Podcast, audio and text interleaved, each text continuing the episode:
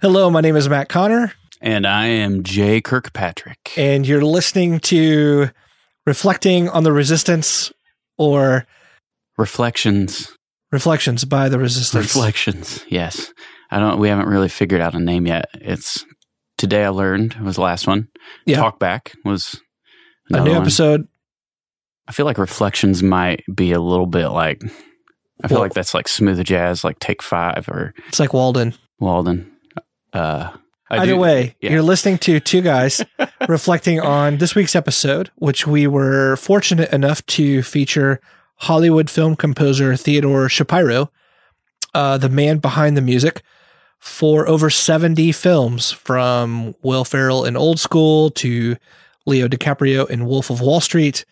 But of course, before we begin, uh, I Yeah, can I do this? So Matt lets me pick the music, and I think Yeah. reflections. I think I picked some music that's very fitting all right, for whatever, our reflection session here. So whatever intro music I have a little jingle folder that I get to choose whatever I want for this episode. Let's do Matt it. can't actually uh, veto any of this. He has no veto powers. So here we go.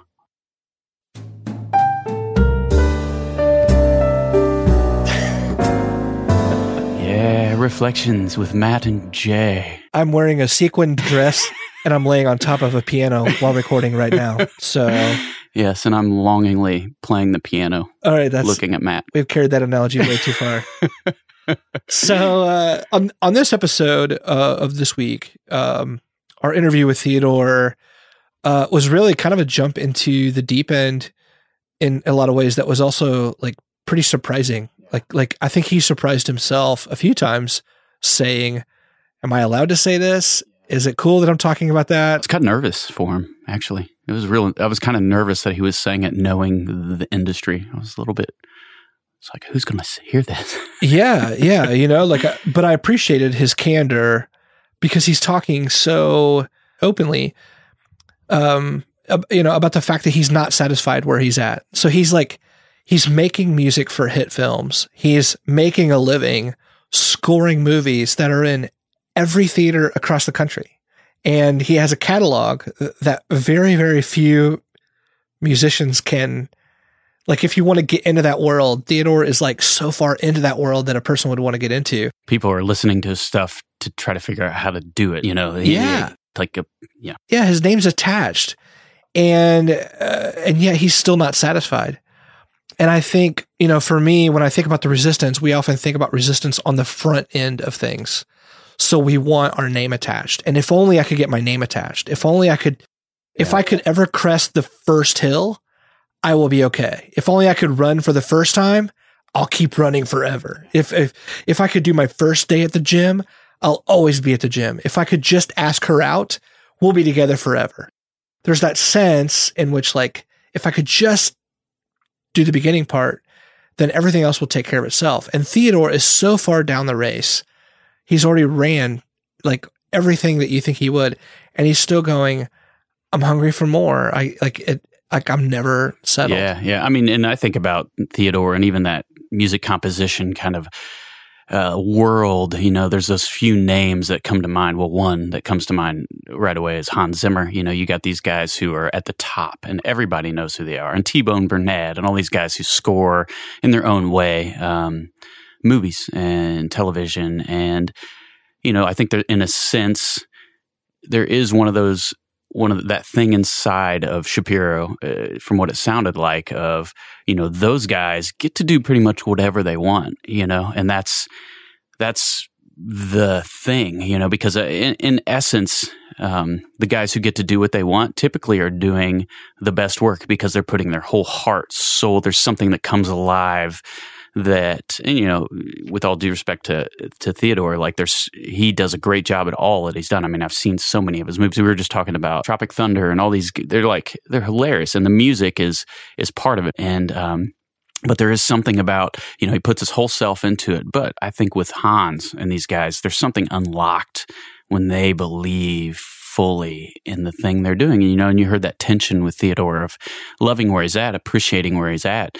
And yet there's still something, there's this other place. And I think he realizes, like a lot of us, that when we're in a thing we can do well, it doesn't mean it's unlocking this piece that we that comes alive that was we were kind of born to to switch that to flip that switch on you know it's not happening and and it, was kind of scary to listen to him too. I know we were talked about um, you know him saying this. It's a sensitive thing in hollywood. Like hollywood's pretty sensitive. And so he's you know he walks the fine line between very, between being very appreciative and then also, you know, the things he communicated. You know, I was watching um, some baseball, uh, the unspoken rules of baseball. You know, flipping your bat and you know all these things. That if you do them, you know, there's a very good chance you're going to get beamed in the head the next time you're up, or your pitcher is going to get you know beamed when he's up. And so, you know, Theodore and, and some of these things, I was kind of nervous for him because communicating these things, it, you know, he was saying, you know, you got to keep positivity. You got to stay positive, and it's like, and if you're not, I mean, uh, you know, I'm thinking, is he going to get beamed in the head? some sort of some sort of boomerang yeah, effect. Yeah, it was. It was. Yeah. I was nervous listening to him. I was kind of like, this is beautiful, and this yeah. is scared. I'm scared. Like I'm not scared, terrified. Like you know, child's play scared, but like I'm kind of nervous for him. like, man, who's going to hear this? Maybe what is this? What is this? Is there would there be fallback for it? I know he was kind of sharing honestly and and felt also that like in saying it, I know he had to think, he had to be thinking, who's listening? Who's going to hear this? Yeah. Yeah. yeah. You, you, know, the, the, the thing for me is, um, you know, he's, he's discontent as a very, very successful person. And in a way, you could look at that and go, oh gosh, come on. Like it would be easy to almost not feel sorry for Theodore. And I don't mean that like, like in a, in a, in a in a negative way toward him. I just mean like it's like feeling bad for a rich person because they have a big bill come their yeah. way or something. It's like, oh, okay, oh, sorry, you're so successful and you're so un, oh, un like discontent. Yeah. But the reality is, if you put yourself in his shoes, put yourself in a place of high achievement yet discontent, you realize that there's also like it's not just a shadow side to be put away. That there's actually something positive about his discontent yeah. that has produced a work ethic and an ability to climb to the level that he has. So Theodore is, I'm assuming Theodore is so excellent at his craft because he's been discontent. Yeah. And so there's that part of me that wants to say, like, it's easy for me just to like, oh, I, I should, I should just be filled with gratitude. And, and every day I, I, I I read my Brene Brown book and it told me that I need to, you know, always be, um, always be thankful. I say my ABTs every morning. Always be thankful. I don't know what. Oh, always be thankful. Yeah, you know, I mean, like like that kind of sort of maxim. Yeah. Let me hang doilies around my house with all these inspirational sayings and whatever. But the reality is, maybe I should get up in the morning and allow the discontent that's there to fester long enough that it drives me to where I'm not currently at. Yeah.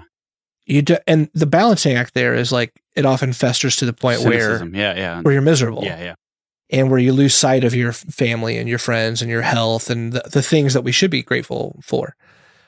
But uh, but yeah, I think to me Theodore's a lesson in letting that discontent drive and hopefully finding a healthy medium and, there. I mean, don't you think? I mean, I know enough about art, music, writing that the discontentment, the authenticity is what people connect to. You know, I mean, we talked in the last talk back, uh, you know, whatever we call it today. I learned reflections. We talked in the last last episode of that where, you know, the reason we love bands is because they believe every word they say. There's something authentic, and so you know, there's this this line between authenticity you can't really manufacture. I mean, you can man, you can make great art, beautiful, beautiful art, and and yet feel so unfulfilled because there's something a part of you that actually isn't in there.